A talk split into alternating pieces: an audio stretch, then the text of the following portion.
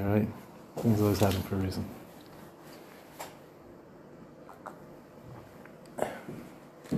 There's a song, I think it was a Journey song. You know what song I'm talking about? It was the, uh, I got the Here Comes Pesach Blues. Do you know that song? No, I should have it It's a one. It's a wonderful song.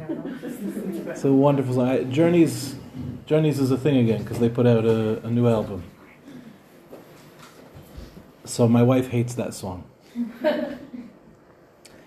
In, in a very beautiful way, my wife grew up in a home where some somehow my mother-in-law has some siyata d'shmaya that she does not dislike Pesach and she raised a family of, of not just women, but people in general, who Baruch Hashem love Pesach.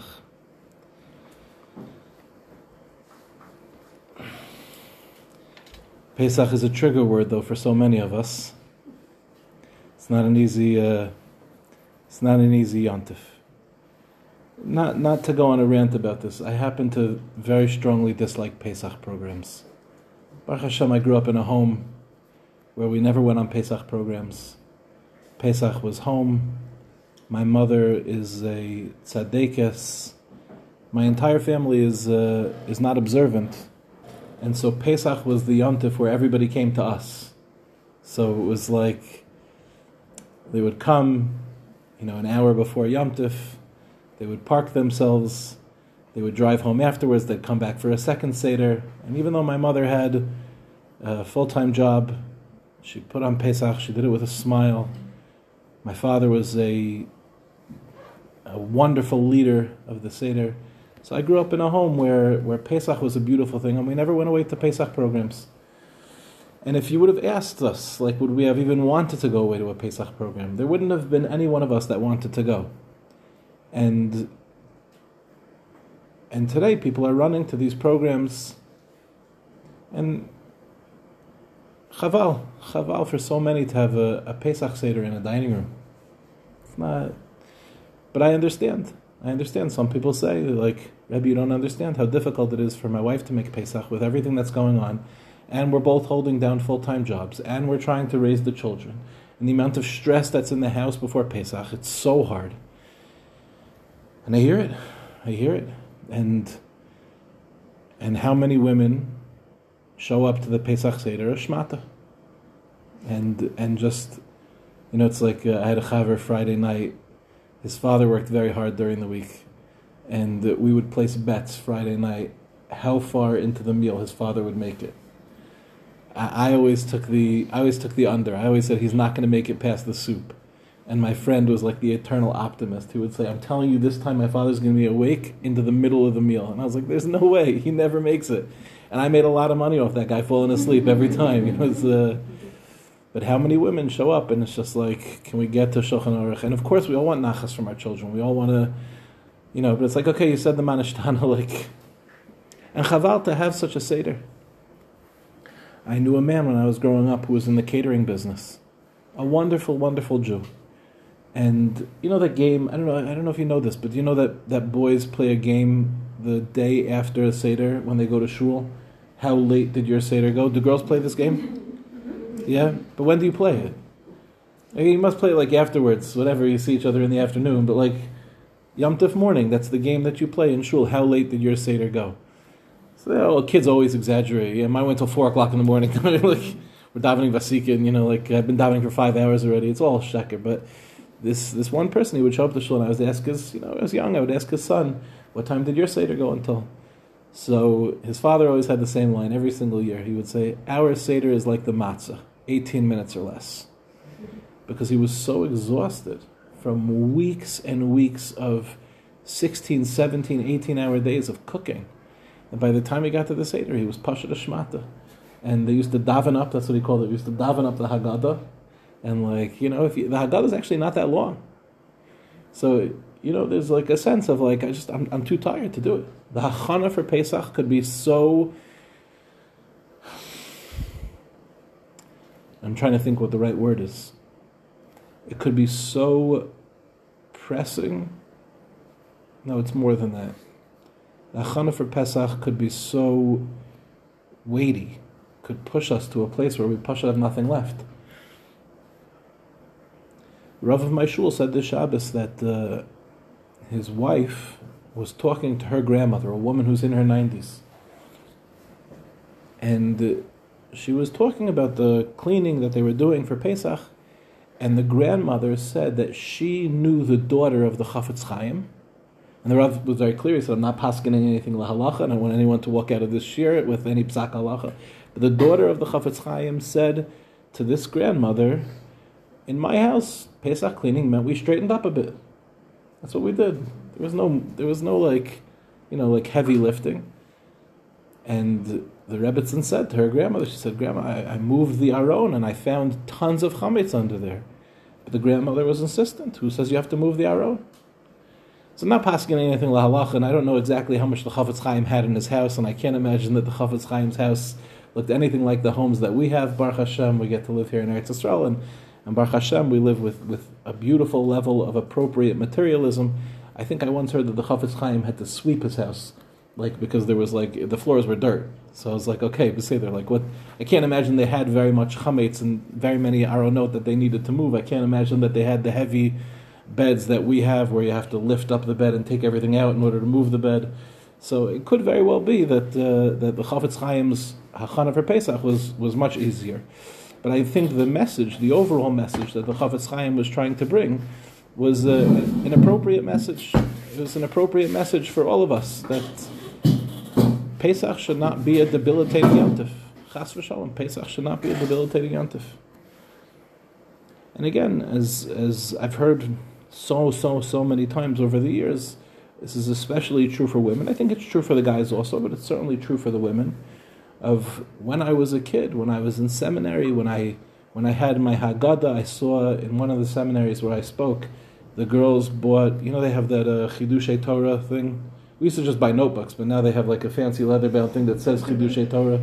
Baruch Hashem, Jews have learned how to monetize everything. So, these girls had a special Chidushei Torah Haggadah edition. Somebody got very wise and they said if we put if we put Haggadah on the front of it, we could we could charge even more than the regular notebook, you know, because it says Haggadah on it. And these girls were sitting, they had these pages and pages of notes from all the shiurim that they heard. One imagines that the Pesach Seder that they come to is one that's filled with a different level of enthusiasm and excitement, given the hachana for Pesach. A guy leaves yeshiva, he gets a job. How much time does he have? Today, what we ask women to do is impossible.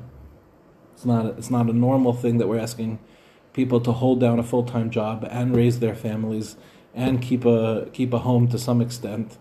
It, it's not. It's not a normal thing. It's a Herculean task. And it's understandable why a woman would show up to Pesach, aside from the fact that the hachana for Pesach might have felt crippling, and somehow nobody can ever get the help that they need despite whoever's around, it just somehow doesn't work.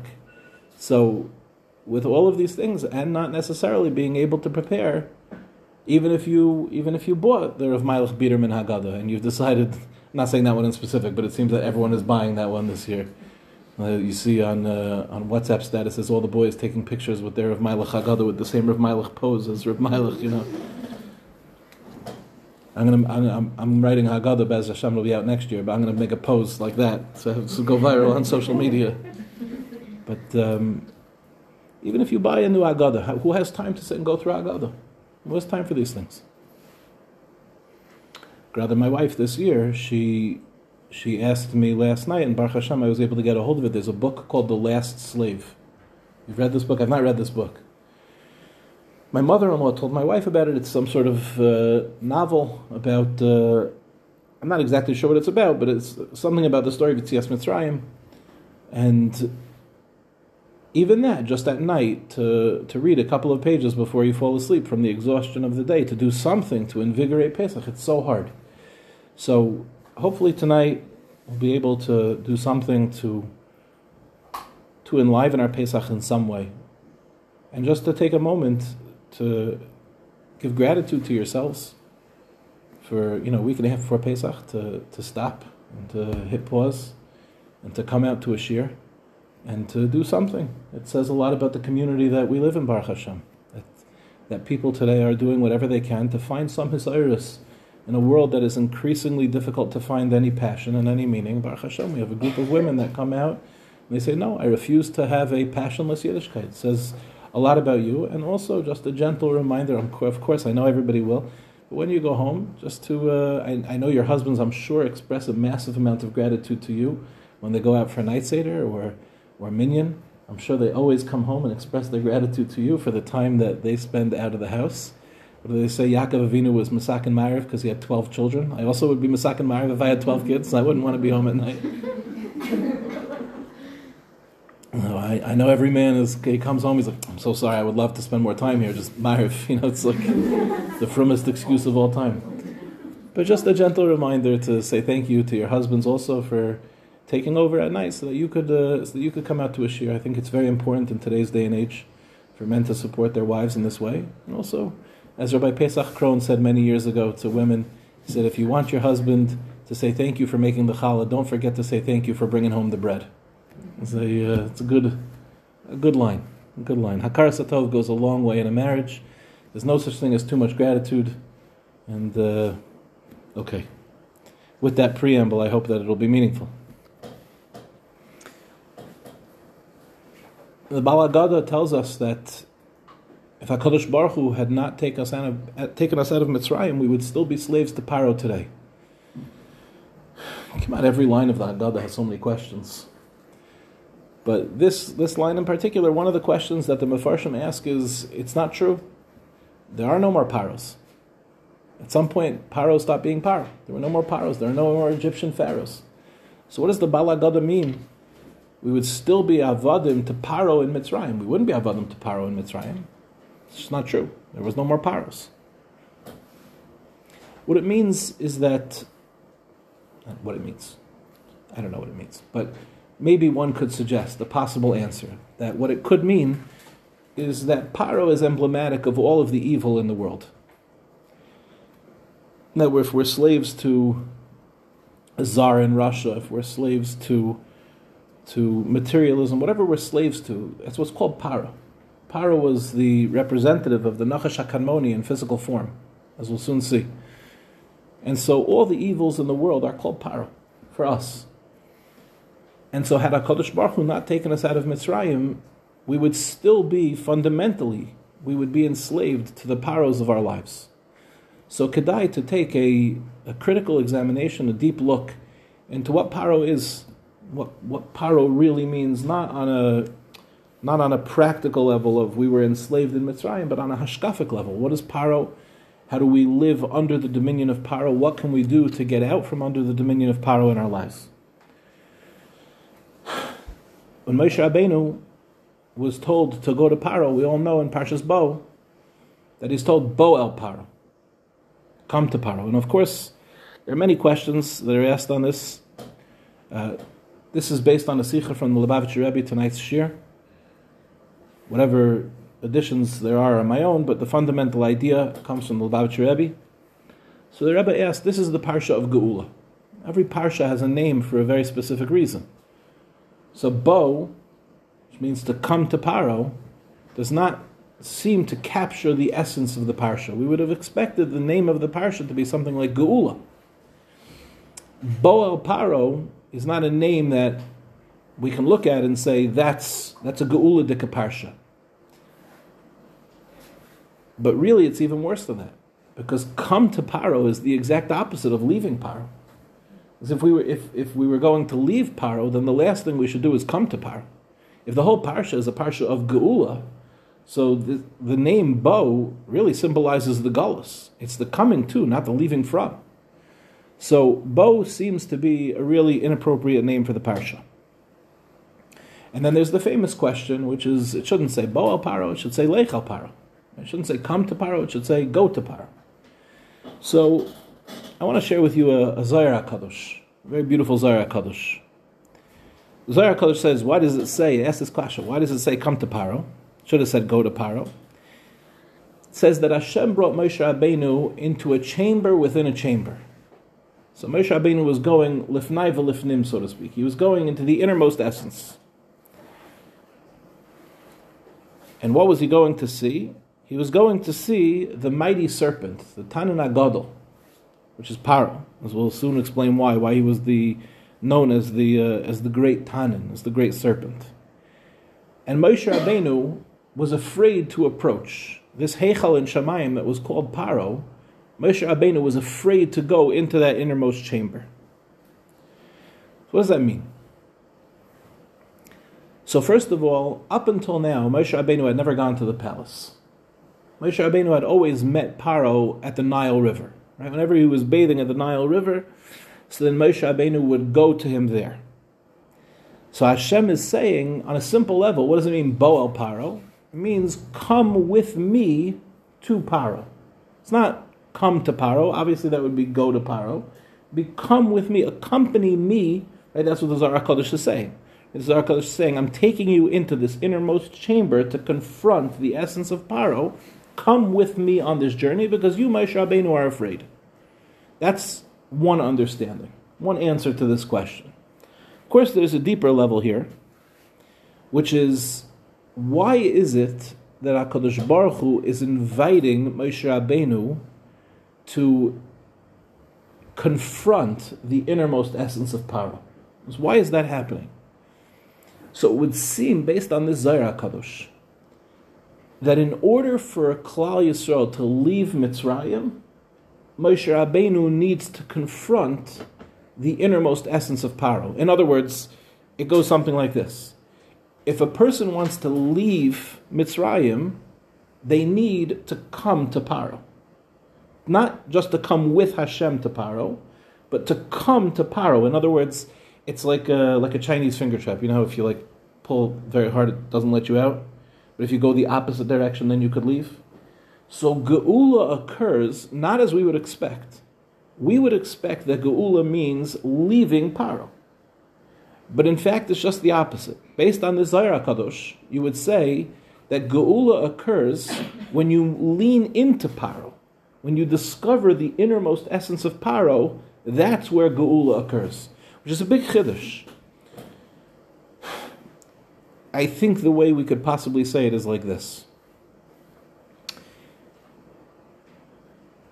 the nitzots of Golus is Geula.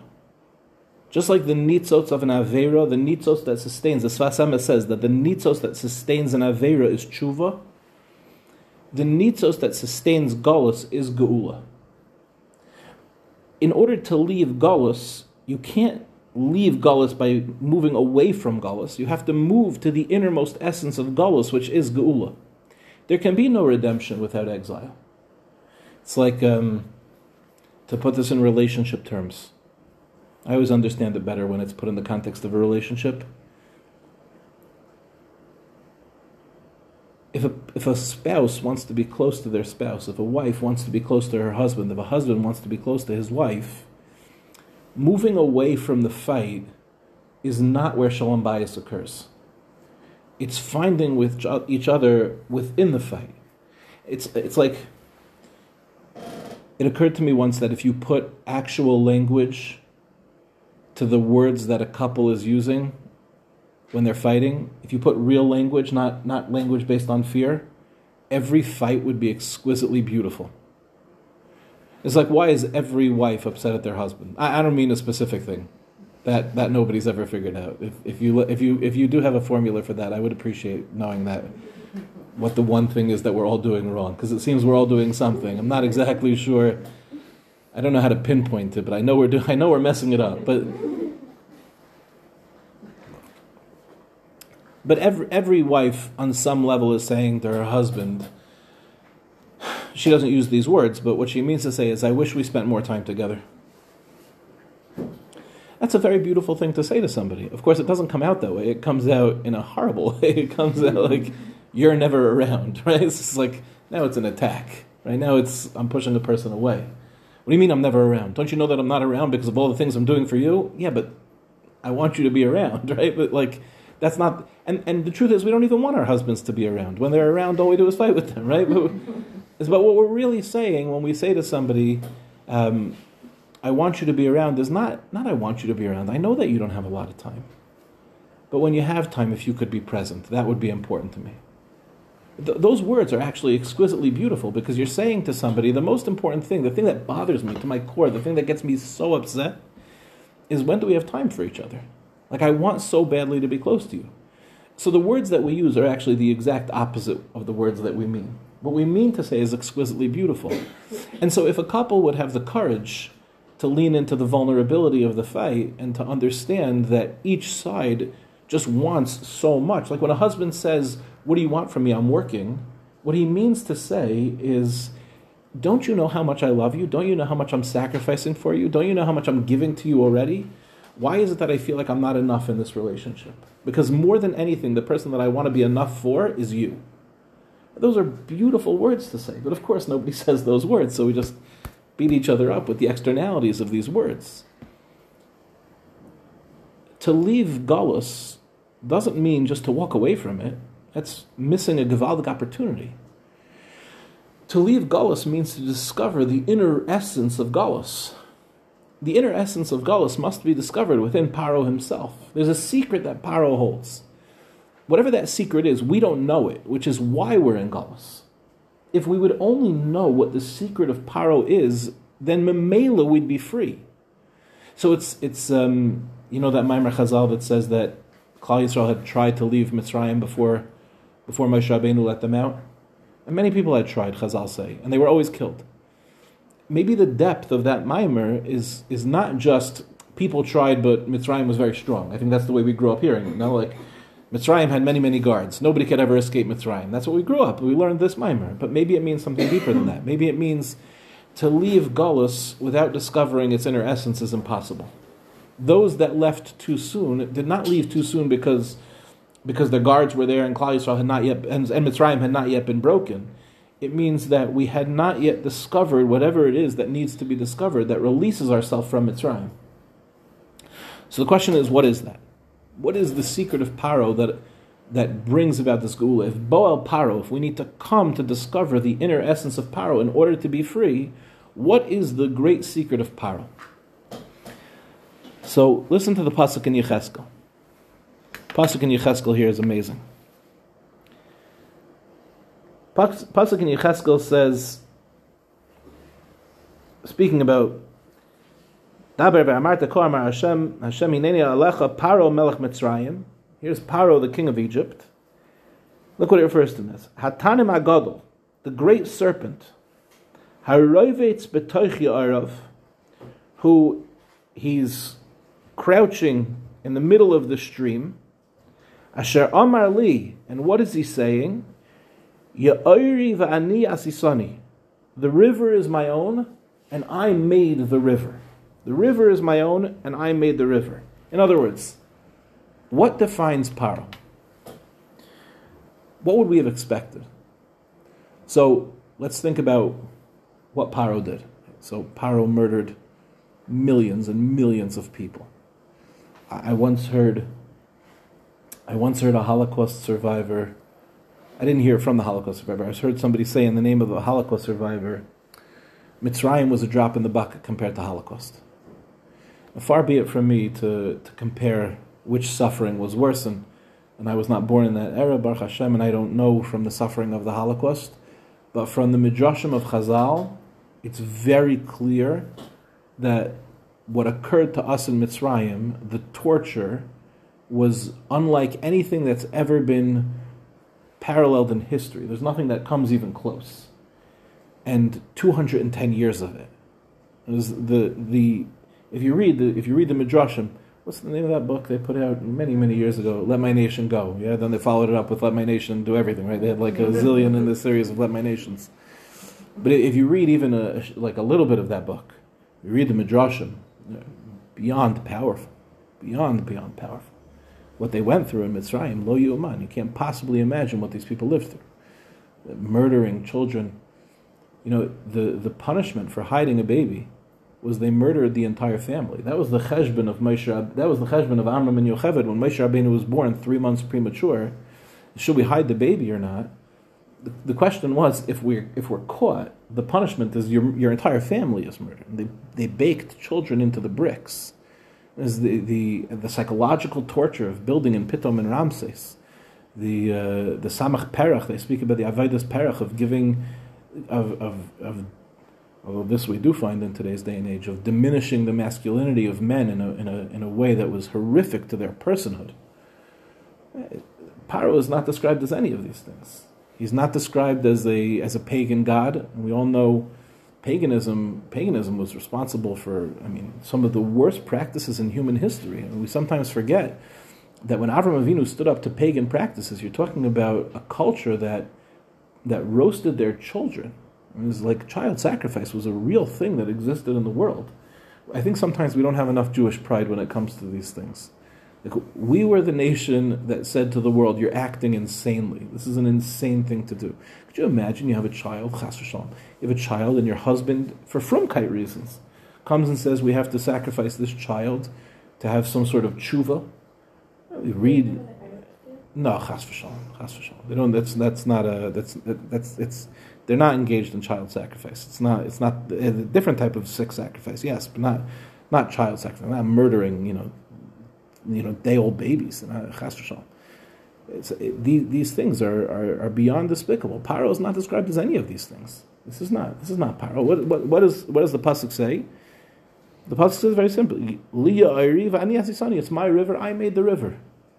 It's a strange thing to say that that Paro's that Paro's essence was a narcissist.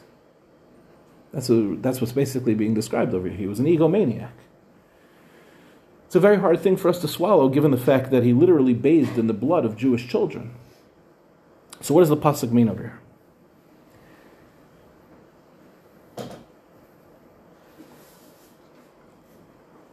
in Yiddishkeit, there are basically two movements. There's a movement of anivus, of humility, and there's a movement of bittel. I'm sorry, there's a movement of anivus, which comes with bittel, humility, nullifying yourself. And then there's a movement of gaiva. What's the danger of the movement of gaiva? HaKadosh Baruch Hu says, what I want in this world is a dira b'tachtonim more than anything, what HaKadosh Baruch Hu wants is to have a dwelling place in the world down below.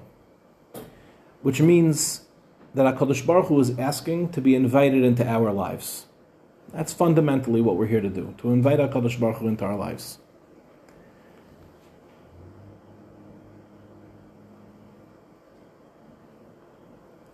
I don't know how to say this nicely, so I'll say it in this way. There's no, I have not yet discovered the nice way of saying this, so I'll just say it as it is it works with the seminary girls more than with the. Uh, I'm sure it worked with. It would work with you also, but it works better with the seminary girls. You know that guy that you thought was really cute until he opened his mouth. That's the way. I, you know what I'm talking about. Remember when you were dating, and this guy like showed up on a date, and then he opened his mouth, and you're like, nope. You know what I'm talking about? What What was the thing? The the thing it's not the bad date. It's not the guy who can't get a word out. That guy is like, okay, whatever. He's sweet even, right? Like some some other but some girls are like, no, I could fix him. Like it's like a. I'm not worried about those guys. Like Rebbe, how am I, I can't get I can't get two words out. How am I going to go out on a date? I'm like, you'll be fine. You know, like uh, there's going to be some patient girl that like coaxes you into talking. By the time she's done with you, you won't you won't be quiet for years. You know, like all of a sudden that guy's the gabbai and his minyan. You know, like you married for a couple years, he's straightened out some guys like when they open up their mouth on a date, it's like cringeworthy. It's like, what's the shot? There was a shot that is such a like. the shot is there's no space for anybody when there's gaiva. There's no there's no space for you because I'm taking up all the space. A therapist once told me it's a great line. He said, "I don't treat when he's seeing couples. He said I don't treat the couple. I treat the space in between." That's where the couple is. It's the space in between. I'm not treating the husband or the wife. There's a space in between. This thing, it's like amorphous type of thing. That's the space that I'm treating. And each one of them is contributing something to that space. If the thing that someone is contributing to that space is me, me, me, so then the feeling on the other side is okay, so this space belongs to you, but I'm not invited to participate in it. When a person is a baal gaiva, it's, it's the destruction of any possibility of a relationship with HaKadosh Baruch Hu. Because you won't invite God into your life if you think. What do you mean? I did this. It's my river. I made this river. I sustain myself. It's, it's really even more than that, though, because if it's your river, so think about the terrible things you might do to it. Like, we know that these narcissists live with a tremendous amount of fragility, right? Because to be that level of a baal gaiva, it's built on a very low level of self esteem. That's why they need to puff themselves up and make themselves bigger than they are. What happens when you when you press that button? What happens when you say what happens when you say like you're actually not as big as you think you are? You ever watch what narcissists do when like somebody starts to even touch, not even shake, even to touch the foundation of that corrupt system, they go ballistic. It's because the threat is huge. So an egomaniac, a baal gaiva, lives with the threat that this whole thing is going to collapse. In fact, seen through the prism of this understanding, one can understand why Paro says, We have to deal very wisely with these Jews as they're getting bigger. Right? Like, like every society, when Jews come into the society, things seem to do better, right? There seems to be, we generate wealth, right? We're prosperous, in general, we're pretty moral, we're pretty good, right? We bring a lot to a society. If somebody were wise, they would say, good, let's have more of this, right? But if somebody's terrified of their position, if they live with the impoverished mentality of I'm not enough, now any of any any threat to their power, right? If somebody else is powerful, that means that I'm not the most powerful. I'll share with you when I um, when I took the job in Mevaseret many, many, many years ago. So I was speaking to a certain Rebbe, and he gave me a piece of advice. It's the worst piece of advice I've ever received in my entire life, and I'm, I'm proud that I've never once listened to this piece of advice. He said to me, Don't hire anyone that could replace you.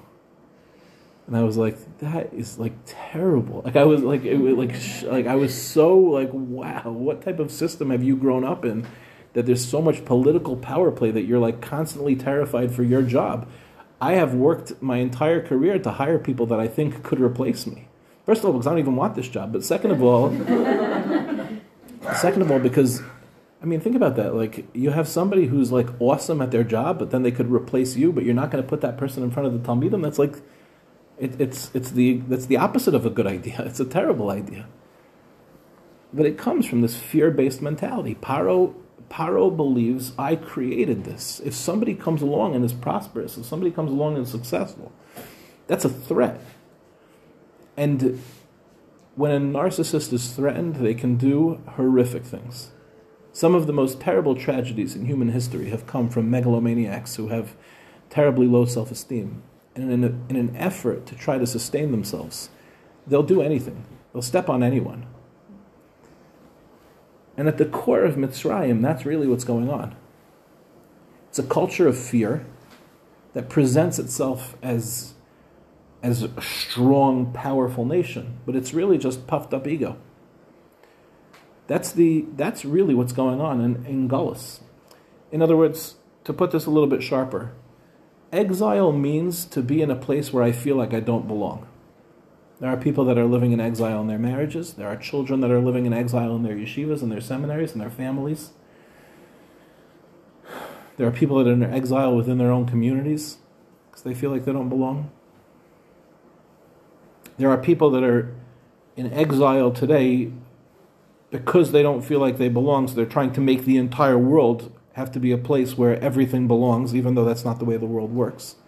So everyone has to accept me no matter how it is that I am. That's also not a real thing, that's also a type of exile. Wherever we look, there are exiles, but at the core of every exile is fear. At the core of every exile is I'm not enough for myself. There's a culture of fear, and therefore I need to control somebody else. I need to destroy somebody else. We're seeing a tremendous amount about that today. That's, that's for sure. Coddling people doesn't work, by the way. That, that actually only reinforces the belief that they're not enough. It's actually letting another person know, really, you're not enough. Like, I know you're not enough, and you know you're not enough, so I'm going to do everything I can to bend over backwards to make you feel awesome. The words that we use today are, are not the words that these kids, that everyone needs to hear. We need to teach people about the, the hard words, right? Grit, resilience, loyalty, being enough for yourself right? Not not like you're awesome. It's not. It, it, nobody's ever felt better. You know, uh, I don't know how it works in Sens, but I know in yeshivas there's always the rebbeim that call the guys tzaddik, and it is deeply uncomfortable to watch. Because if you watch a boy be called tzaddik, you see his face. It's quick, but it, go, it looks something like this, right? Because no, they're not, and they know they're not, right? So, like, what are you telling a boy when you say, "Come here, tzaddik"? Uh, um, no, it, it, it's okay. It, they don't have to be a tzaddik, right? It's okay to say, let's talk about where you're really holding, because where you're really holding is okay. You don't have to be afraid of that. It's a culture of authenticity, right? These, we're moving towards these things, but we saw it a lot in COVID. We saw kids who had no idea how to cope because they were never taught how to cope because they never had to do anything hard. Baruch Hashem, we're raising our families here in Eretz Yisrael. It's, it's quite a bit harder here. There's a, there's a lot less in so many ways. And it's so beautiful because our children will grow up at the level of resilience. One of the main things that I noticed, I mean, now my children, Baruch Hashem, are much older. And uh, I already married off a daughter. But I see that that they came to Eretz Yisrael, and for example, they ran kaitanot before Pesach. You know how awesome it is that children at eight and nine and ten years old are taking care. I mean, it's like babies leading babies, right? I just just now I, I it could be that I have a second car somebody gave me for, for Pesach, but it's it's very dirty, and I'm I'm not really going to clean it myself. And so I was thinking, nah, maybe I just won't use it. And then I was driving on my block, and there's a group of kids outside cleaning cars. And so I stopped and I said, "How much is it to clean the car?" And they're like, "They're, they're children. They're like 11." And I'm like, "They're like, it's 75 shekel to clean the car." So I'm like, "Okay, when's a good time?" So this kid is a beautiful, sweet little 11 year old kid he pulls out his notebook to make an appointment with me. He's like, "There's, I have." This is what he says. He goes, "I have a Wednesday slot at three, and I have a Wednesday slot at four. I'm sorry, that's all I have."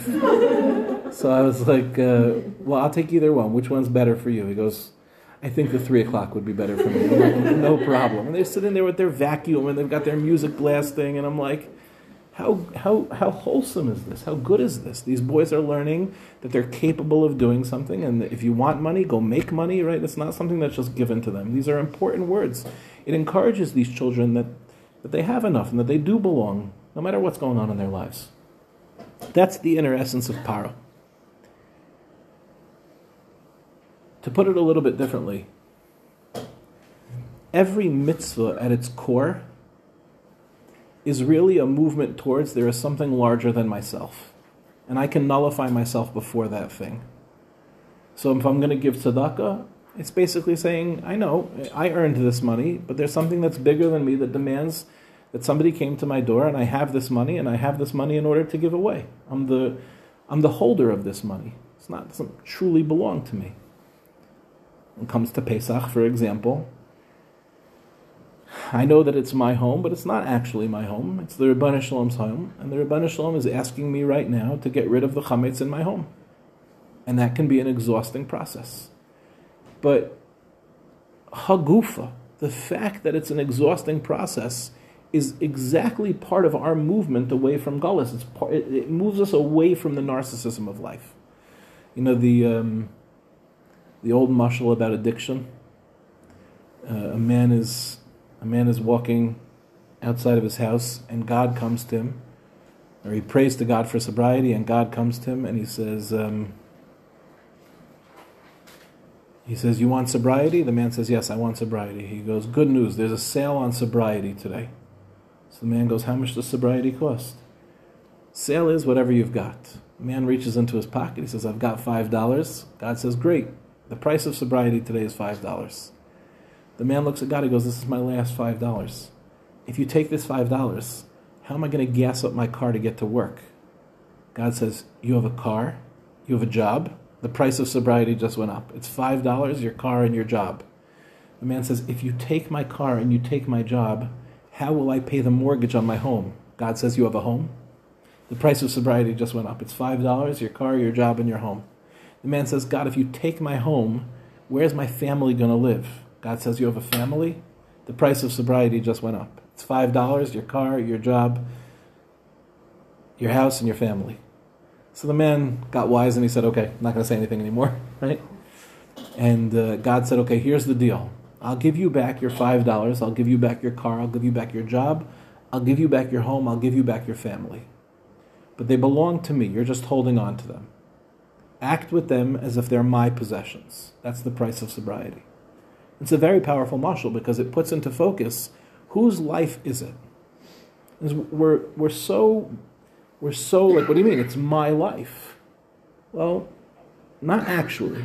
It's the Ribbono Shel Olam's life that he's entrusted to us to do with it as he wants us to.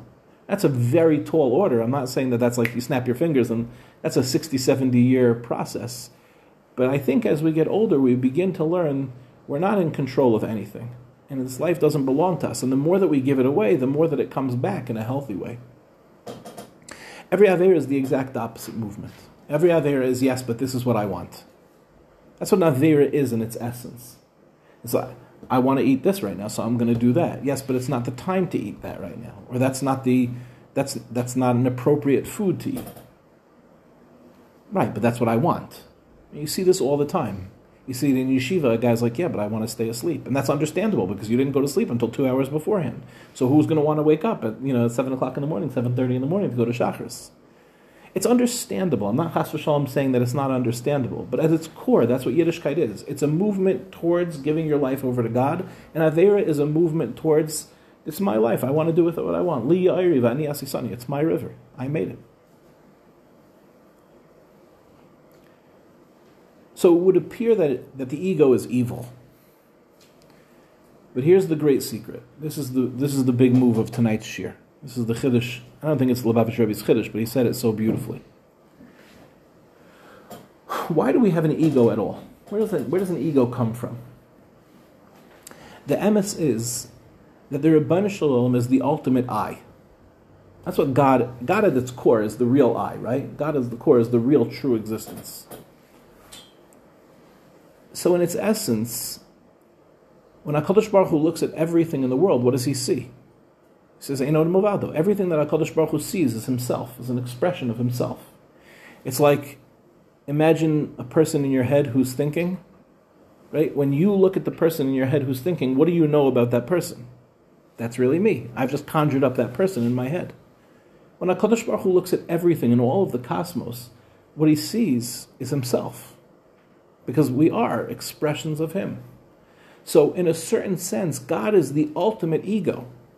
And as His ultimate creation, we experience our own ego the way that HaKadosh Baruch Hu experiences His ego.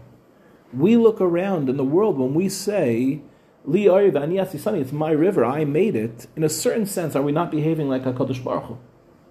Of course, it's not true. Of course, the difference between us and God is that when God thinks those things, they're true, and when we think those things, they're not. But at its core, when a person is a baal gaiva, in a certain sense, that's natural to the human existence, because that's the way HaKadosh Baruch Hu sees the world. So our job is to confront that ego that says, I exist, and to say, right, to confront that ego and go, in your essence, I know about you that even though you're destructive, I know about you that you're divine.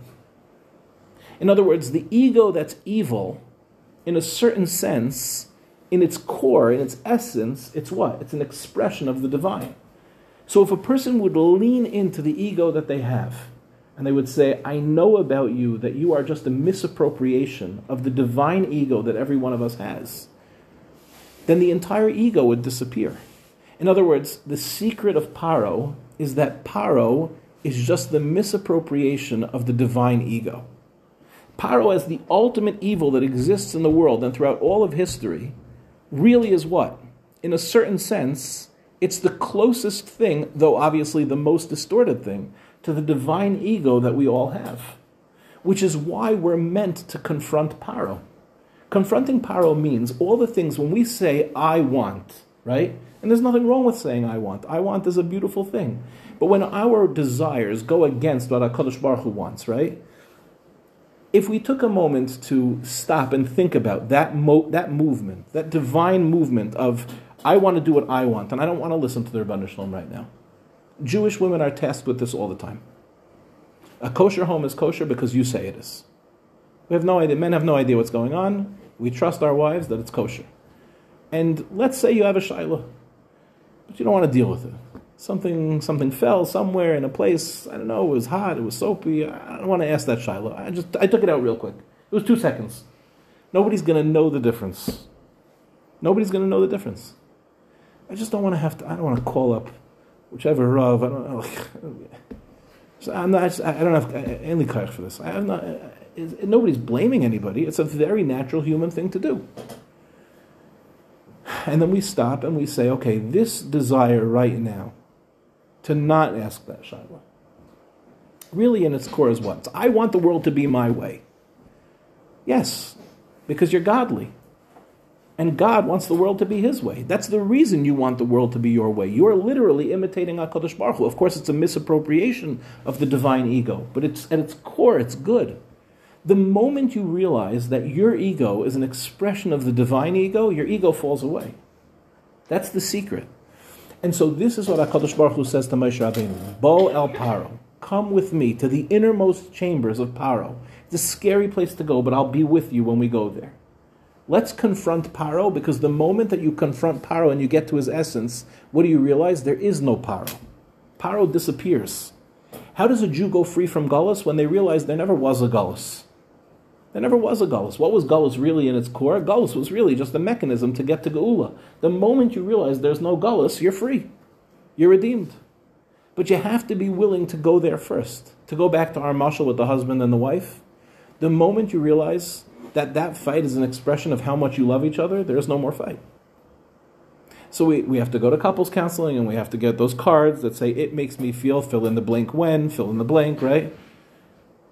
And you have to be patient, and you have to right. the, the, all of that, it's all beautiful and it's all wonderful, but all of that at its core is the discovery that all of the pain, all of the friction, all of the fear, all of these things are really what? They're they're they're mirages. They don't exist. They're complete fake outs. They're all expressions of the divine. Misappropriations. But once you realize it's a misappropriation, then you're right back. It just fades away. That's a tremendous secret to learn. What does it mean for us? So, we have a group of women here that are working their brains off to make Pesach. To clean in every nook and cranny, to do whatever they can to, to make sure that their homes are, are Pesach dik. Without the time to sit and learn through Haggadah, to do the things that used to inspire us. And not that in any way this is going to make it better. But if you think deeply about all of these things that you're doing, and that hopefully your husbands and children are helping with, really, what is that? That's, that's a bittel. I know you're doing a bedika, right? And ultimately, bedika is mitzvah darabanan because we're going to do bittel, which is the oraisa. But really, what are you doing when you're doing this bedika? Because you want to be doing all these things? Because you want to be down on your hands and knees? Because it's pleasant to clean an oven? Every Jewish husband knows you don't buy ovens that are not self clean. Every like, and if you have an if you have a, a an oven that is not self clean, speak to your husband. You made a mistake. It's okay. It's not that much money to undo. I see. I see. It's the scrubbing. It's the it's the chomarim. Right, there are certain things. There's this one that we use in my house, uh, Saint Moritz. You know yeah. this one? Yeah, everyone knows this one. This this thing would clean the rust off of like a ship that they found on the if they if they pull up the Titanic, they're going to use Saint Moritz to clean it again. the smell is horrific, and personally, for me, the smells go right to my migraine. Right to it goes right here, and I'm like, can we just open the windows, like just something, and like and you have to let it sit because you have to let those corrosive things that have been caked onto your oven for weeks they have to come off somehow. And all those all those natural remedies that you see, like if you'll just put baking soda and a little bit of water and lime juice, none of them work, right? When, then there's always that one woman who goes, "No, it doesn't. No, it, for the rest of us, it doesn't. I don't know how it works for you, but for the rest of us, it doesn't work." Yeah, you just like you blow on it, and all of a sudden your oven is like sparkling clean. You know, like the YouTube video, they just come and wipe it away. They should sell that stuff on QVC, but the Saint Moritz stuff really works, right? That that stuff really works and you're, you're taking in these noxious fumes, and you think to yourself, what am I doing already? To get rid of a few crumbs? Teretz is that you're giving yourself over to something that's larger than yourself. And who says that the that the that that seminary girl that you used to know that prepared for the Pesach Seder by by reading the Haggadah and by having Chidushei Torah to say, Who says that girl was more prepared for the Seder? Who says that HaKadosh Baruch Hu doesn't get more nachas from, from the woman who shows up exhausted to the Seder, just reveling in the nachas of listening to her tiny children say Manishtana? Who says that's, that's, personally, I think the latter is more real. The former was a, was a practice run. The former was, in a certain sense, if we're honest, we were serving ourselves a little bit, no? It's like, look how geschmack I can make it for me. And of course it's beautiful. Course it's beautiful and it comes with you and it lives inside of you in those moments. To access those moments and to feel that that expansiveness is of course a beautiful thing. And Be'ez Hashem, you should be zeicher to go to many shiurim over the course of the next week and a half and have time on Pesach. But there's nothing like there's nothing like watching a family that's really made Pesach come to Pesach. Yes, is it easier if we go to the Pesach programs? Is it easier if we just drop ten thousand dollars and then we could just lock the door to our house and sign it over? Some people don't even go to the Rav. They make a shliach to go to the Rav because they're not going to be around in time when the Rav is selling chametz. I really have to mamish do nothing. I just hand a couple shekels to my neighbor, and all of a sudden he's my shliach. He mamish have to do, Pesach is amazing. I have to do nothing for Pesach. Then I go to these Pesach hotels, and then they're like, I, am telling you, I ate chametzik pizza. It was mamish. It was mm-hmm. and the, and the and the tea room. It was like literally like all. I, first of all, the amount of food that there was, twenty four seven, and I'm telling you, it tasted nothing like Pesach. The only thing epis we had a little bit of Pesach was we had to be yosei the mitzvah of matzah, but even that matzah was the crispiest, most delicious matzah that we ever had. Baruch Hashem, we figured out a way not to make Pesach and, and every trip, and, and, and we're going to this trip, and we're going to that trip, and we have this singer coming and that singer coming. Nebuch this year, I heard from somebody who was running a Pesach program. He's like, "There's only two nights of Cholamoid, so like, really, really, what am I going to do? Like, the guests are coming because they want to have, you know, Benny Friedman and Simcha Leiner and Yoni Z, and now they're this year they're only getting two, so they're like, why am I paying so much money if I'm only getting two days of Cholamoid? Nebuch, I, I feel badly for these people. They can only have two out of three. They can't have all three singers like they're used to having. I don't know. I don't know. There's such a thing called making Pesach. There's such a thing called I'm, I'm myself to the will of the Eibishter. And to show up exhausted to a Pesach, maybe in a certain way, that's a higher Pesach than any Pesach that we had before. And it doesn't mean that it's the same type of Pesach. And we know this. We go through stages in our lives. This is a more mature, more adult type of stage. It doesn't mean that we shouldn't spend time making the investments. We should, we can, and there'll be and there are Haggadahs coming out. If you could take a couple of minutes and to learn a Haggadah and to do something, of course, matov ma'anayim. It's a beautiful thing to do. But chas v'shalom for somebody to think that because I showed up exhausted to Pesach, it means that my Pesach was lacking. If you showed up to exhausted to Pesach, it means you confronted the real true essence of Gula, which is I live for something that's beyond myself. And the gaiva that we have in our life is also divine. I want it to be my way. I want to be able to show up for Pesach, and I want, I don't, and I don't want to be exhausted.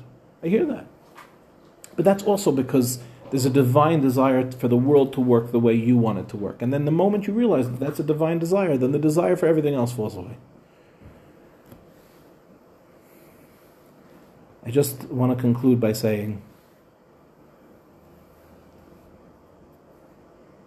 that while it perhaps is true that we have more more bedikas than the Chafetz Chaim.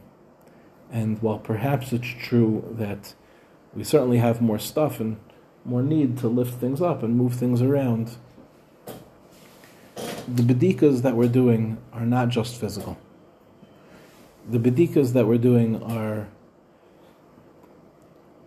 are, are deep and are real in the sense that we're asking ourselves what's really important to us. I see we have a couple of uh, not married people in the audience, so as Hashem, you'll come to learn this soon, but in the right time. The um, but for those of us that are at a stage in our life where it's like, how much can I do? How much can I do? So the answer is,